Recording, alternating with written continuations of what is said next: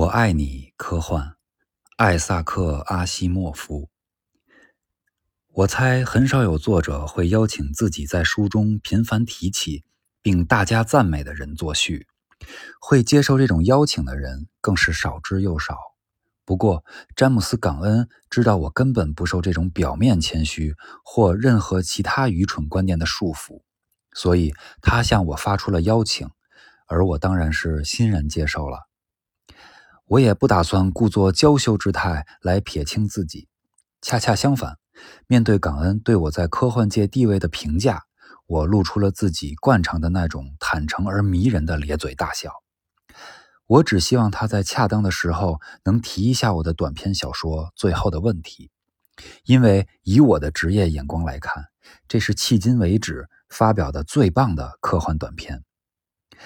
然而，在四十年前。我还不是现代科幻小说领域最具影响力的人之一，我只是一个爱看科幻小说的孩子，从阅读中体会到了那种莫名的快乐。我嫉妒那个孩子，因为后来的我再也没有体会到那种快乐，也不再有这种奢望了。我也经历过其他带给我快乐的事情，比如卖掉自己的作品，发现男女之爱，获得高等学位。看到孩子降生等等，但没有一个能带来不掺杂任何杂质、让人全身心投入的彻头彻尾的快乐。当你伸手去拿一本新出的科幻杂志，攥住它，捧着它，打开它，读啊读啊读，你才能体会到这种快乐。这是一种截然不同的快乐，因为没有任何其他小说能带给你科幻小说的阅读体验。没有任何其他世界像科幻小说中描述的世界那样与众不同，没有任何其他危险像科幻小说中的危险那样引人入胜。这是一种私密的快乐，因为在你认识的人里面没有一个读过科幻小说，所以那整个世界都是你一个人的。这是一种由衷的快乐，因为它与日历相关。随着日子一天天过去，你心中的渴望越来越强。直到新一期杂志拿到手里的宝贵瞬间，这种渴望变成了一种痛苦的狂喜。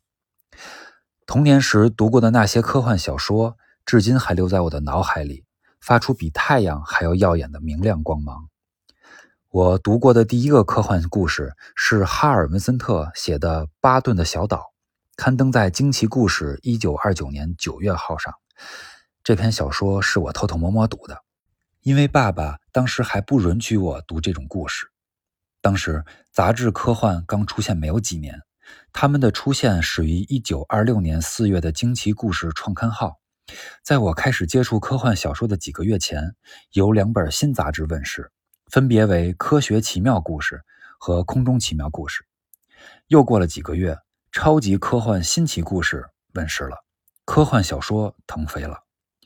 我记得一九三零年在《惊奇故事》上连载的米克创作的《塔帕诺斯河的鼓声》，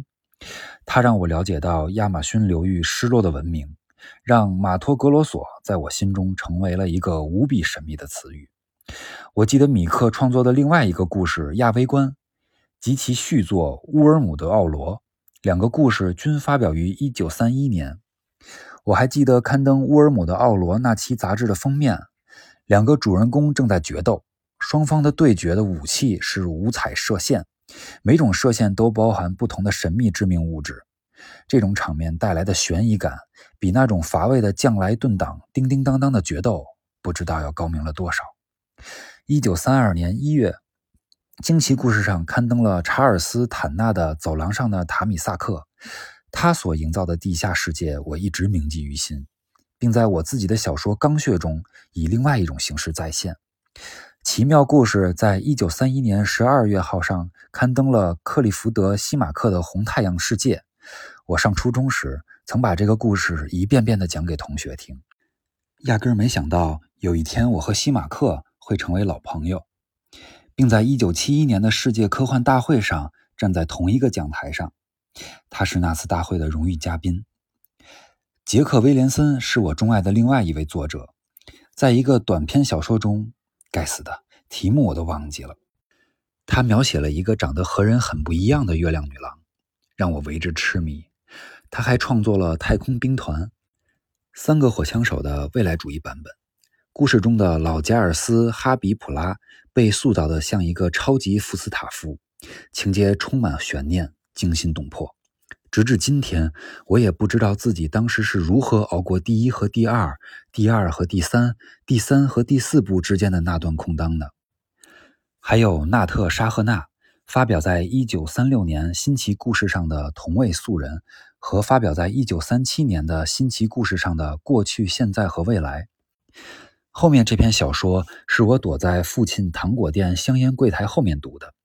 当时我一边读一边祈祷，千万不要有顾客光临，以免打断我。我可真是个败家子儿啊！我还记得分别刊登在1934年和1935年《新奇故事》上的莫里·伦斯特的《时空的侧面》和《比邻星》，1934年《新奇故事》上刊登的霍华德·旺德尔的《巨人》。一九三六年，《惊奇故事》上刊登的莱斯利·斯通的《火星的宠物地球人》，和一九三七年《惊奇故事》上刊登的瓦尔特·罗斯的《天啊》，甚至一些我不太喜欢的故事，也给我留下了深刻的印象。我至今仍然记得一个美好的五月天，我在布鲁克林的展望公园阅读一九三七年《新奇故事》上刊登的哈里·沃尔顿的《水银无限》。一九三六年十二月号的新奇故事给我留下了特别的印象，因为拿到杂志的那一天，我们一家人有个应酬，我没法躲在一旁读书，只能将杂志一直握在手里。那本杂志深浅不一的紫色封面，永远烙在了我脑海中。尽管封面画的是华纳·凡·罗恩写的那个烂得要命的小说《紫光世界》，这一连串的记忆巅峰是一九三七年的新奇故事。上面刊登了爱德华·史密斯《银河巡逻队》系列的第一部。要是让我说出自己这辈子的阅读体验在何时达到巅峰的话，这就是那个时刻。这个故事里的每个字都像是一簇小火苗，那些印刷字体，它们在我脑海中激发的画面，纸浆纸的气味，杂志的手感和重量，这一切合而为一，成为一种刻骨铭心却又让人痛苦的狂喜。因为我那么想身临其境，成为故事的一部分，却办不到。可叹时光飞逝，青春不在。在那一刻，在狂喜之中，我却没有留意到岁月的暗影正向我笼罩过来。我已经开始尝试创作自己的科幻小说。在接下来的一九三八年，我开始投稿并卖出了自己的作品。你们可以在一九七二年由双日出版社推出的阿西莫夫早期作品选中。找到关于我处女作的一些详情。创作和卖掉作品也是让人快乐的事情，但他们将我逐出了安乐的世外桃源。此时，我已是独立的架构自己的科幻故事。我对故事结构和特点的熟悉，破坏了那种脆弱的奇妙感。等到约翰·坎贝尔的《有谁去过那里》，它也许是当时最伟大的科幻小说。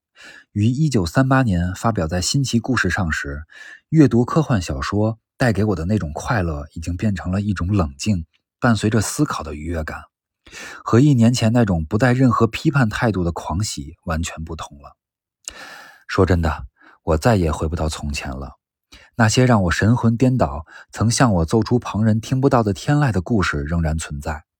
我可以在麻省理工学院的科幻图书馆里找到所有那些美妙的老故事。问题是，我身上接收他们的信号的那个东西，不管它是什么，早已消失不见了。过去的那个我已经不复存在，留下的只有苦涩的失落感。几年前，我重温了《银河巡逻队》系列，那种感觉像是唤起了一份逝去的爱。仿佛隆冬季节对炎炎夏日的回忆，又仿佛干枯落叶发出的骤雨般的沙沙声。但你知道，在四十年前的那些美好的日子里，我根本没有任何科幻史的概念。对我来说，科幻小说的历史始于我开始阅读他们的那一刻。我读儒勒·凡尔纳和威尔斯的作品时，能够有点不耐烦地辨认出他们是科幻小说。就像我能辨认出金字塔是某种形式的摩天大厦一样，哪怕如今了解到科幻小说拥有令人尊敬的漫长历史，我也无法真心实意地去接受这个事实。我无法撼动很早以前还是九岁男孩的我心中的那份信仰。对于我的灵魂来说，科幻小说始于一九二六年四月，它的缔造者是雨果·根斯巴克。不过，你们千万不要这么想，因为詹姆斯·冈恩不这么想。他的研究领域是英语文学。他可不会被孩子气的感情用事所动摇。在讲到一九二六年四月的这个日子之前，他用了大半本书的篇幅做了铺垫，解释了科幻小说的家世，追溯了科幻小说的发展。那些在幼稚的我看来奇妙无比的事物，对于成熟的你们来说，一定更加奇妙。但那些回忆呀。